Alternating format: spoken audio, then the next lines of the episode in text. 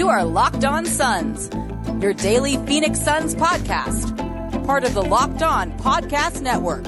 Your team every day.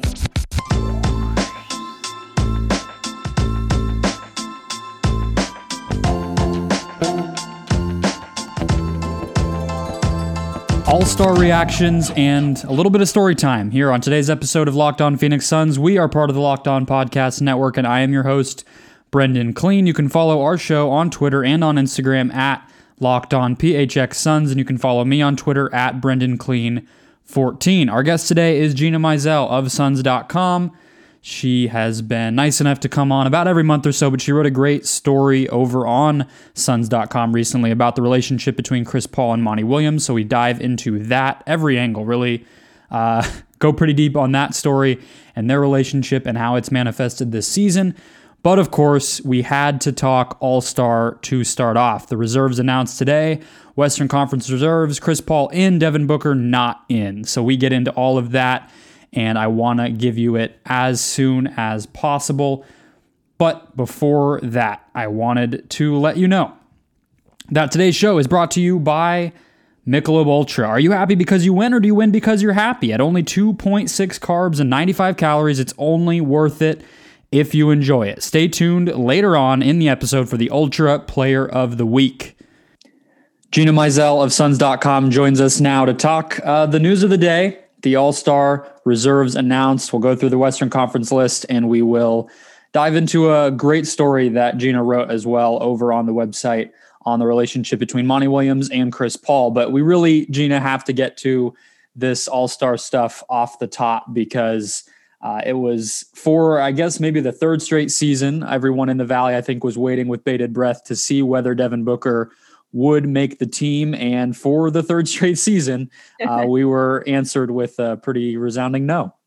Yeah, I mean, just weird, weird times. I mean, it's a situation where, first of all, we should say that Chris Paul did make the team. So it's not like the Suns were completely shut out. And I, I was saying before we hit record that there was a part of me that thought with the coaches' vote that maybe like you hear this with like the Oscars and stuff sometimes that maybe the that Devin Booker and Chris Paul would split the vote that some coaches would go for Chris that some coaches would go for Booker and yeah, like two actors in the same movie both nominated or something. Right, exactly, yeah. exactly. And especially because they're both backcourt players. Um, whereas, you know, you see some of the other teams where like Donovan Mitchell and Rudy Gobert both make it, or um, LeBron James and Anthony Davis. I guess technically they're both front court players, but we know that LeBron's also a point guard. But you you get what I'm saying, where it's like the two starting guards. But um, no, I was I was surprised that it shook out that way, but also maybe not so surprised because when you think about how coaches vote um, I mean, Chris Paul is such a obviously known commodity in this league at this point. He's had a historic Hall of Fame career, just passed another major milestone over the weekend with passing Oscar Robertson on the all-times assist list.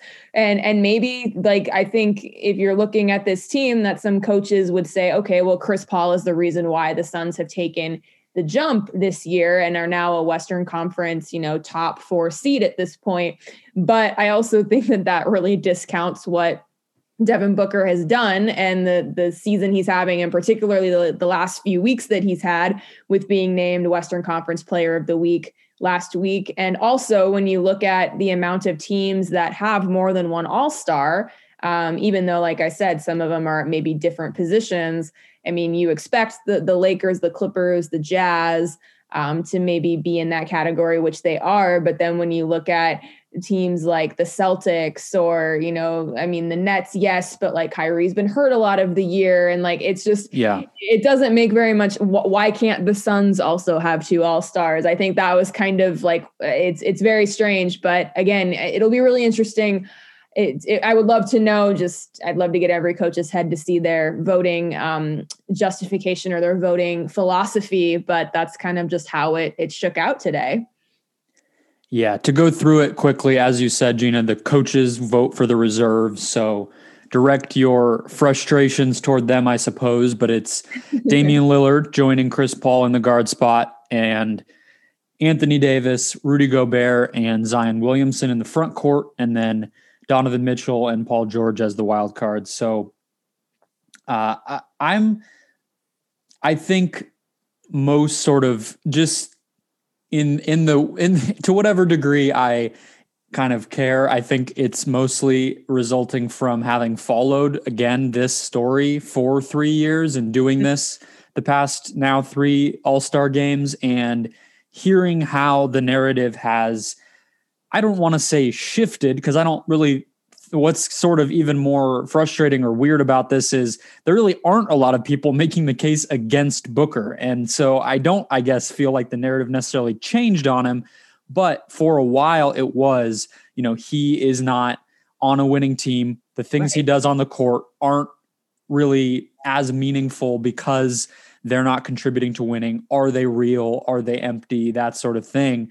And for him to finally be on a good to potentially pretty interesting contending team and not get it is just seems a little bit backwards and i'm sure the way he's feeling right now is a little bit puzzled and and and mad about that as well so that's really what i've i had been dreading that it might come to this because it wasn't going to make sense i think anyone who saw this coming sort of would have predicted that whoever was going to make it and, and I kind of forget the East to a certain degree because there are just not as many uh, good teams, in my opinion. Even like people have yeah. said the very top is better. And it's like, I suppose, you know, in the past there was maybe one, you know, the Cavs for a while was just them and nobody else really. But uh, I guess that's true. But still, the the sheer sort of depth of talent is is just not the same. And so I'm willing to give a pass on like Boston. Like those guys, I don't know. I, I, kind of feel like they both deserve it. And then you get to the bottom and it becomes pretty clear that Devin Booker would easily make it over many of the guys who made it there. But what puzzled me is even below that, like you look and Rudy Gobert and and he's being the him being the best player on the Jazz, I get. Damian Lillard should have been a starter in my opinion. I get. Yes. Anthony Davis yes, he's missed some games lately, but it would be very silly to not put Anthony Davis into the All Star game. But uh, and Paul George has had a great start to the season. He's missed some games as well, but probably not too much to be disqualifying. It's the other two guys, and I know people have thought of Donovan Mitchell as a lock, but uh, he's shooting worse than 45% from the field. Like you could make the argument he made it in because he got hot from three for a half of a season. Like we'll see where the three point shooting is to close this thing out, but he's at about 40%, which is very uncharacteristic from him for from deep and is taking almost 10 a game. And so if he gets closer to his normal there and and just looks kind of like the same guy, I think people might regret that one. And and Zion Williamson, I get like you could go the conspiracy angle on this, and oh, the NBA wants him in there, and yeah. you know whatever. But he only started like giving effort on defense like three weeks ago. If you watch those guys play, and right. uh, the, the, team is substantially worse than the Suns. Like I, I would be fine with the Suns getting two All Stars before the Pelicans even think about getting one. It, that that stuff is just where I start to get confused by how the coaches thought about this. Right. Well, and so, yeah, I mean, the argument against Zion should be the same argument that's been against Booker, which I, again, I totally, I'm taking into account. Obviously, Zion coming into the league was a much bigger name, number one pick, you know, superstar, athlete, all that stuff, and and is an iconic figure, I would say, already in today's game. So it's not a direct comparison, but if you want to just make the pure argument of you need to be on a good team to be an all star, then that should cancel Zion out. And then the opposite is true with Donovan Mitchell, where I was saying before, where it's like, okay, well, of course the Jazz should have two All Stars because they're the top team in the West and have, you know, do they have currently sure. have the best record in the NBA? I think they still do. So. Um, yeah, and and so so that's that's like, well, of course they should have two. So how far does that go down the totem pole? Is it like, well, the top four teams in each conference should have two All Stars? Well, that's not really the case because you know Khris Middleton doesn't make it from Milwaukee, and you can start nitpicking, but it's these weird kind of conventional wisdoms that we have that there always like seems to it mostly falls into place but then there's always one or two outliers that you're like wait why is this not working the way that it's supposed to work or whatnot so no sure. i think your um i think your arguments are are completely valid and granted we should also say too that Anthony Davis is injured. He's, I can't imagine he's going to play uh, in the game on March 7th. And so, from what I understand, uh, Booker would be eligible to be an injury replacement, even though he's not a front court player from everything that I've seen. I did some digging there too, and I couldn't see anything that said he wouldn't either. I think you're right. So, so I mean, he, he I think there is a great chance that he you know, sneaks in again, but I'm sure he's going to be, frankly, uh, ticked off that he has to be an injury yeah. replacement again. It sort of reminds me of when, you know, Dame Lillard was first coming into his own and, and first becoming the player that he was. And like, I, th- I think he like made the one all-star team as an injury replacement, then didn't make it the next year. And then that's what launched his, you know, just being coming a perennial all-star and a no-brainer. And, and I agree with you. He should have been a starter this year over Luka, although that's tough when Luka's got, you know, just such an immense fan base and, and all of that. Yeah, so fan vote. yeah, we've seen the, the the international guys tend to have that in their face. Totally. And that's a completely understandable. And again, the fans want to see who they want to see in the game. But um, yeah, it's just it's it's very puzzling. And I mean, shoot, LeBron came out and said that Devin Booker is the least respected player in the league, which are some pretty strong words from um, the greatest player of this generation. So I don't know, man. It's just it's it's crazy, just that it, this is the way that it's shaking out again. But like I said, we we know how competitive Devin Booker is, and so I would not be shocked if this just keeps igniting a, a, fire in him and he comes out and like torches the earth for the rest of the season. So if you're a Suns fan, that's probably good news. Um, but certainly tonight, I think it just it's puzzling, it's disappointing, it's just um yeah it's just it's strange how like you said this narrative continues even when apparently the one thing that was missing has finally not just like sort of locked into place but like completely locked into place yeah, they're not 500 they're no, a top four seed of, yeah they've won 12 out of their last 14 games. Um just again maybe only the coaches watched the brooklyn game the other night which was obviously a very poor um, fourth quarter showing from this team but well that's a great point that you that you make and that was what i wanted to close this out with because I agree with you that I think Davis will be uh, out. I mean, I think that's pretty clear, um, and I think it's to me a no-brainer that Booker would be in the driver's seat to replace him. Mike Conley, DeMar DeRozan, maybe some of the other guys. I don't think they. Sure. Have cases over Booker, um, but you know maybe I, I would say Conley more so than than DeRozan.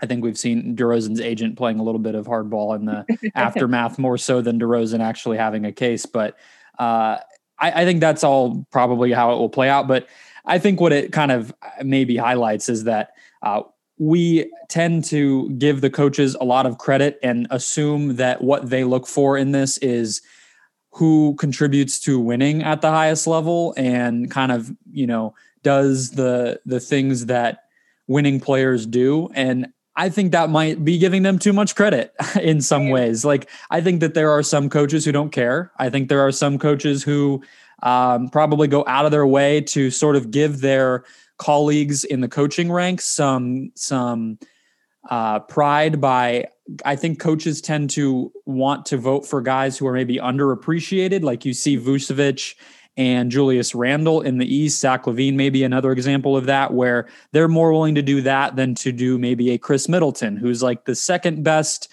sort of close second on a underperforming team. But Khris Middleton's clearly had a better season, I think, than some of these other guys. He's just you know not the best player on his team and the team has underperformed and so i think we maybe kind of paint with broad strokes with the coaches. And I think there's some guys who just vote for the in the and not to take away from Chris Paul, but I I, I felt as if Paul would have the upper hand here, despite what I think maybe some folks thought, because there's a very easy narrative to write for yourself when you're maybe doing these votes or talking about the league. We've seen it in the in the national sort of conversation about the Suns is, you know, oh, you know, and they brought Chris Paul in and look how things have changed. And it's like, yeah, to a certain extent that's true. We're going to get into that in the second and third segments of the show based on your story.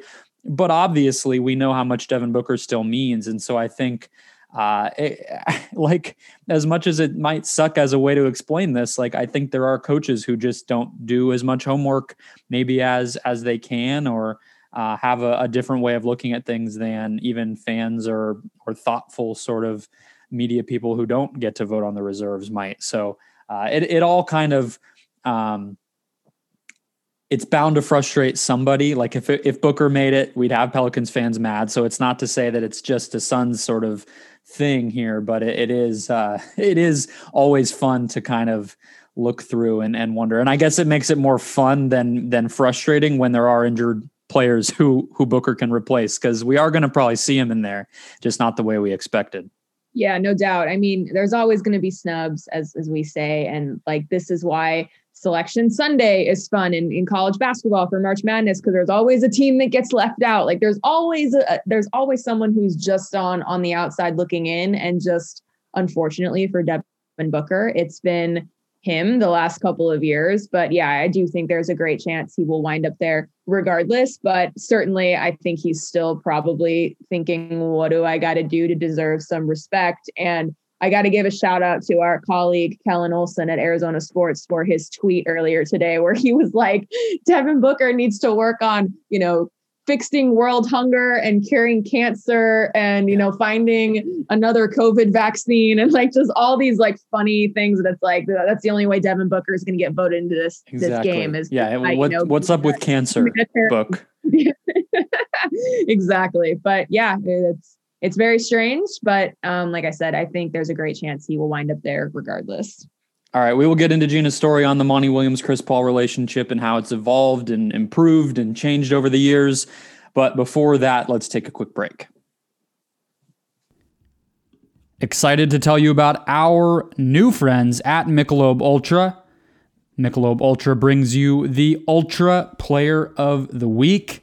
And despite his return to the bench after a momentary pause with the Brooklyn Nets game, this week's player is Jae Crowder who has been just such a joy to get to watch every single day. Only shooting 39% from the field, but we know most of his shots come from three. He's at 36%, one of the better years of his career from deep, and just making a massive impact on winning every single night. He's near a career high in assists, picking up where he left off with Miami. You see the uh, the the Milwaukee game a little while ago. He had 14 rebounds. He just fills up the stat sheet in such a unique way, and and is perfectly fine doing the dirty work. I think he's cleaned up his shot selection a bit from where it was. Had 20 points this week against the Pelicans on six of eight three point shooting. He is good for pretty much a steal or two every single night, and some of those rebounding games recently have just been a treat. He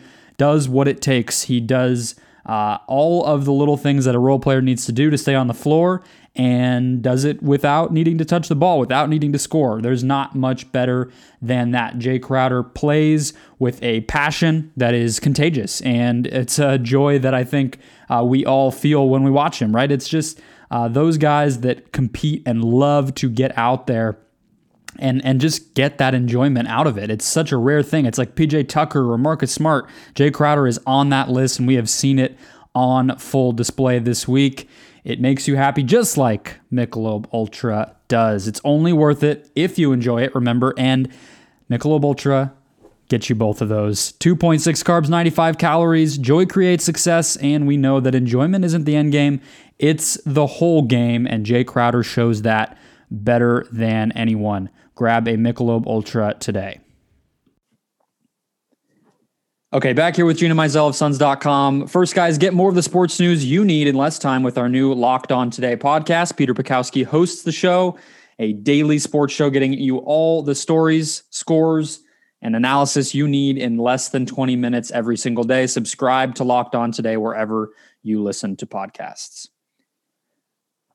All right, the story is called Big Easy Bond. It tells sort of the history of the relationship between Chris Paul and Monty Williams. But what I think made it uh, even more fascinating to me, Gina, was um, what I think a lot of us started to realize when the rumors happened and then the trade was pulled off, which is that the connections don't end there. So, yeah, kind of tell me how you went about crafting this story and the perspectives that you got that were not just uh, the coach and the player here.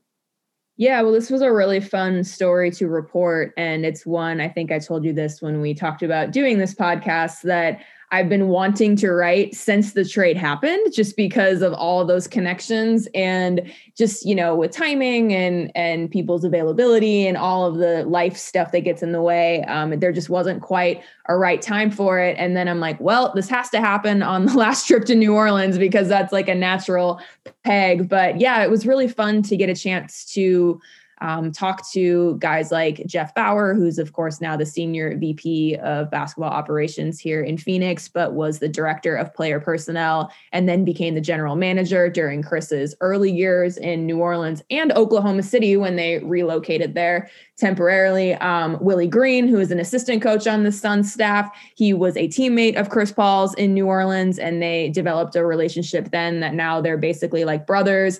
Um, Randy Ayers, who's an assistant on the Suns staff, was also on Monty's staff back in New Orleans. So, no, it really just, I mean, it's fun when you see those connections come to fruition. And of course, it's really fun to have guys kind of go back and reminisce and talk about Chris back then and just, you know, where everybody sort of was um, from a career standpoint. But really, what I think it did for me, and I even realized this more in reporting the story, was just how all of that sort of gave the organization confidence to pursue this trade and pull the trigger on the trade which was you know arguably the the biggest blockbuster move of the offseason just because there was that trust there and there was that history there and there was that understanding of that sort of intangible quality of you know leadership being a floor general, all those, you know, cliches that we want to throw out. But really, he comes in and he does transform organizations. And so that's something that we've definitely seen happen with this team since Chris Paul has been on it. But I think just even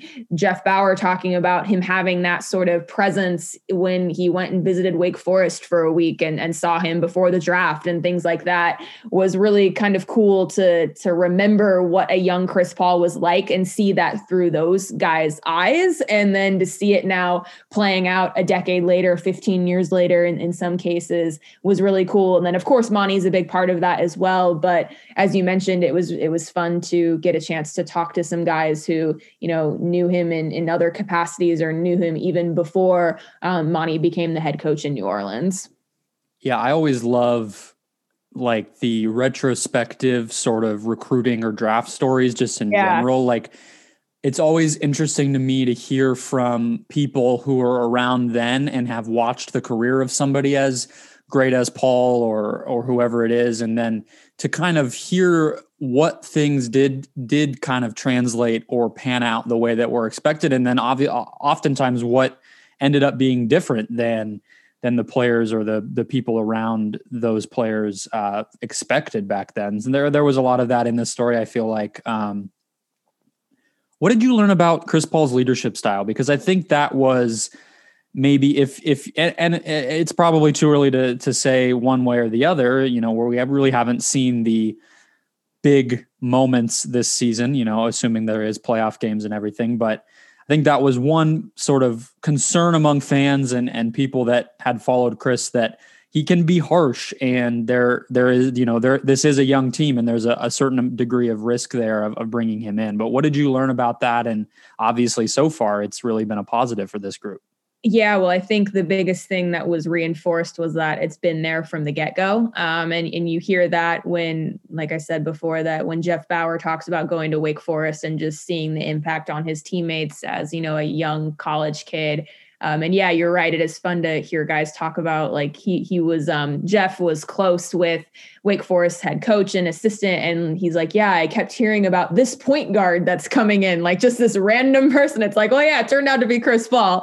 Um, but but back to his leadership, um, eh, you know, so you hear that from from Jeff, and then also I talked to Jarrett Jack, who was on um, those New Orleans teams as well, and obviously he's not in Phoenix, but still has great perspective, and he's known Chris since they they were 11 years old or since Jarrett was 11 years old. And he said that that's how Chris is always been, even dating back to like their young playing days in AAU or, or high school or, or college, and obviously through his NBA career. And I think what what most people have said that sort of talk about his leadership just overall in the conversations and and times that I've heard people speaking about Chris is that you just have to understand where it's coming from and it can be direct it can be constant um, it can be just he's always, you know, got something on his mind and wants to express it and wants to help people along. And and yeah, some people might take that the wrong way and think that it's overbearing. But I think the guys on this team, the Suns team, especially some of the younger players, you know, you think about a guy like Devin Booker and his just intense competitive energy. And you think about someone like Mikal Bridges or Cam Johnson, two guys that are just very steady and very, you know, cerebral and, and you can tell really want to learn. It's been a great fit. And then I think maybe the most pleasant surprise for me has been how well DeAndre Ayton has seemed to, um, you know, take to Chris and want to be want to learn from him. And that's not a knock on DeAndre at all. I'm just it's like you can when he talks about Chris Paul, he's like even overly like, oh my gosh, I get to learn from Chris Paul. This is amazing, and and he's teaching me so much. And and, and Chris is not going easy on him by any means. Oh, I mean, at least once not. a game he's yeah. on. And, and, you know, again, we we can. This is a whole separate podcast as far as DeAndre's personality and um, his quotes over the years, and how maybe some fans have reacted to those. But you can tell that it's a genuine, like, wow, I get to learn from Chris Paul, and I'm, you know, soaking this up. And so obviously we're, you know, 3 months into this relationship or this marriage between the Suns and Chris and and and so we'll see how things are at the end of the season and and moving forward with him on this team, but I mean to me there's no reason to believe that it would like sour or be any different. I think that this team recognizes like, hey, this is a guy who can lead, and this is a guy who's helping us win way more games than we ever have in the last few years. So um, overall, like I said, it's been kind of a, a perfect match just because of um, the the relationships that Chris had from the, the past and how those maybe um, informed the decision making of the organization and thinking that he was the right choice to sort of catapult this team forward. All right, let's take another quick break here because I want to get I want to dive into what I think was the most uh, illuminating quote in this entire story, but uh, let's do that on the other side of this. I've been enjoying my coconut brownie chunk built bars all week.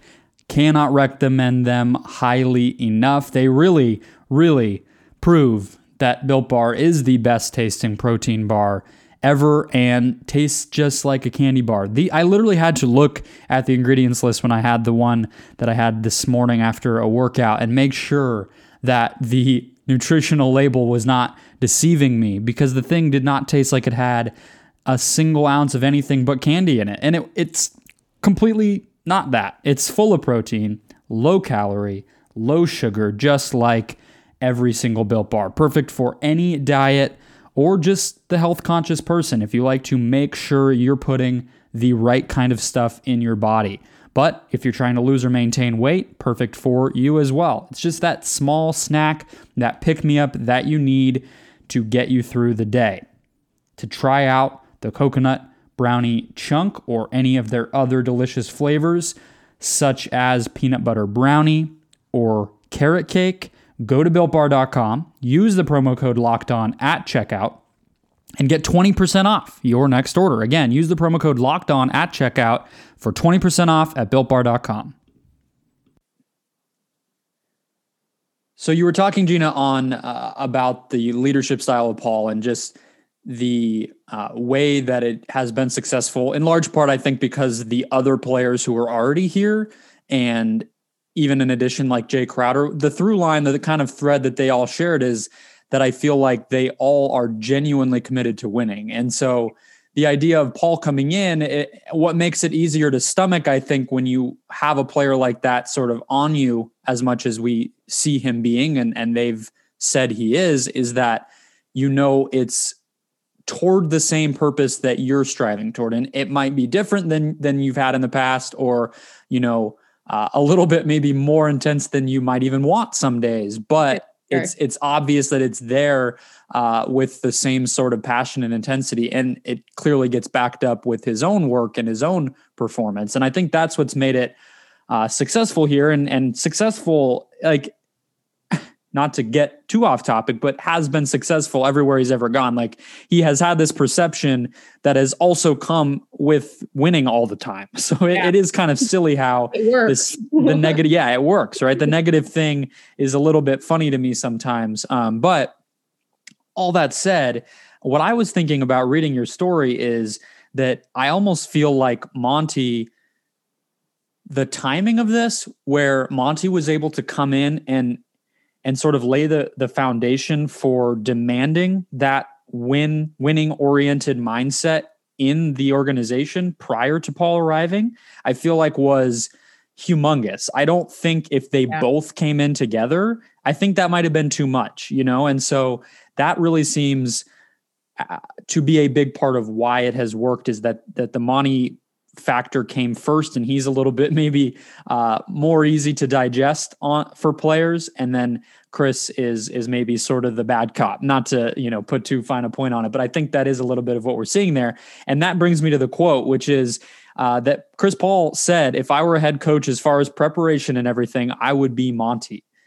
That really struck me because they're very different people. Why do you think Chris Paul feels that way yeah, that's a great point. And that quote actually came from, I believe, his first media availability right after the trade. Um, if I'm organizing my notes back in my head correctly. Yeah, I had forgotten he said that. Yeah, yeah. And it was like, again, fun to go back through all that stuff from a couple of months ago. And and no, I think there's just a great deal of respect to, for Monty as a play caller, um, you know, out of timeouts, you know, adjustments, those types of things, and for his preparedness. Because I also I asked this didn't make it into the story, but I asked Jarrett Jack the same question, and I was like, "How would you describe Monty as a coach?" And he just said the one word I would use is prepared. So that attention to detail was was very apparent and and is clearly apparent you know for for guys that are currently playing for him and and have played for him in the past. So no i mean again chris paul has played for some really well respected coaches when you look at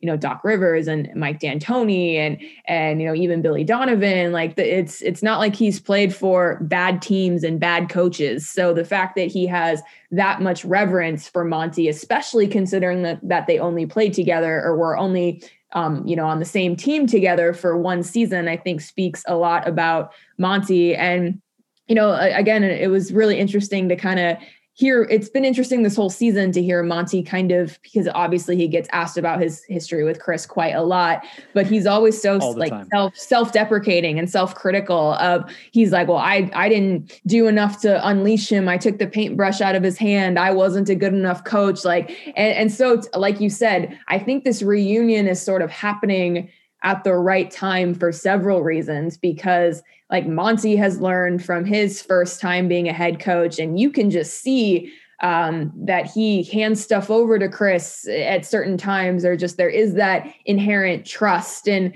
and maybe if they had spent five or six years or 10 years together in New Orleans, like I don't know if the dynamic would have been the same, or maybe it would have grown into that, but just this sort of like having a sort of sprinkling of their relationship for one season, you know, obviously keeping um, respect for each other as both of them continued throughout their careers and now reuniting here a decade later um, you can just sort of see Monty even being like, okay, I need to change what I, not that I need to change how I was before, but like I need to also make sure that I have evolved and that I'm practicing what I said I wanted to do in November when Chris returned returned to this relationship. So that's been really cool to kind of uh, monitor this season because you can literally see see it happen whether it's on the sideline when you hear them talk about the conversations that they have. Again the game winning play that they ran in Dallas a couple years ago or a couple weeks ago was a play that Chris had run in uh, LA with the Clippers that Monty basically stole and said run this to set up Devin Booker for a game winning 3 so like you can see it all happening. And so there's definitely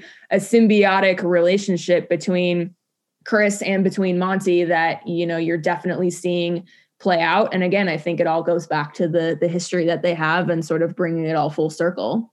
Well, one thing I think Monty is very hard on himself and I think, mm-hmm. you know, he talked a lot about it even last year and I think last year it wasn't so much about those early years as even it was the late years and I remember he told us the anecdote about uh, the allowing players or not allowing players to wear casual clothing around yeah, the facility. Right? Yeah. And those little things where you could tell he came to his second act as a head coach. Um, and the word that I've used all season is with the, or, or all, his whole time here has been humility. And I think that that's been um, it's a different path. We know Monty's the tragedy and, and everything and um, sort of hesitancy that marked his return to head coaching. And for Paul, it's been a lot of success, but also, you know, some very very infamous uh, failures. And so both of these guys, I think, got to this point in Phoenix, and it's been so fascinating to watch it for both of them, where I think that they have had no choice but to be a little bit introspective and try to think about what what they want of this part of their careers. And so it brought me back to um, something I've thought about a lot that I don't even feel like I have a great answer for, uh, despite you know trying to for most of the time Monty's been here, which is he could have coached the Lakers, you know, and oh, right? I think it's pretty obvious he could have had that job should he have wanted it. And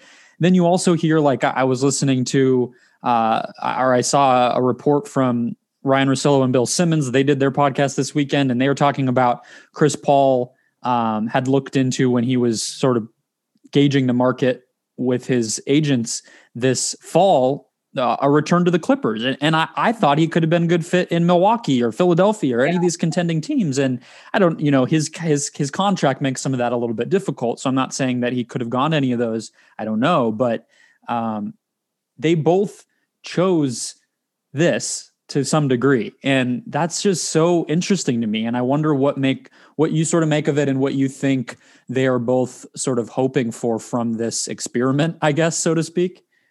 Yeah no it's a it's a great point like all of those great point. No i remember when the lakers won the championship i was watching the game with my mom and i was like mom you know who the lakers wanted to hire as their head coach? And she's like who? And i'm like Monty. And she's like, what? You know, just you almost forget that that's a that that's like a thing that happened. That yeah, I think he definitely could have had that job if he wanted it, and he chose to come to the Suns. And obviously, I don't think you ever with Monty coming here you couldn't have foreseen that then they would get Chris Paul a year later. But I think it does go that goes back to relationships obviously with with him and James Jones. And it's so interesting too with him that it was only one year that they were together in Portland just like it was only one year that he was with Chris. Yeah. but I think you you know and I think we've all had these experiences in our lives just as human beings that even some of the people, whether it's that you work with, that you encounter, that you just have a relationship with in some way, like there, I think we all have those people that even if you weren't,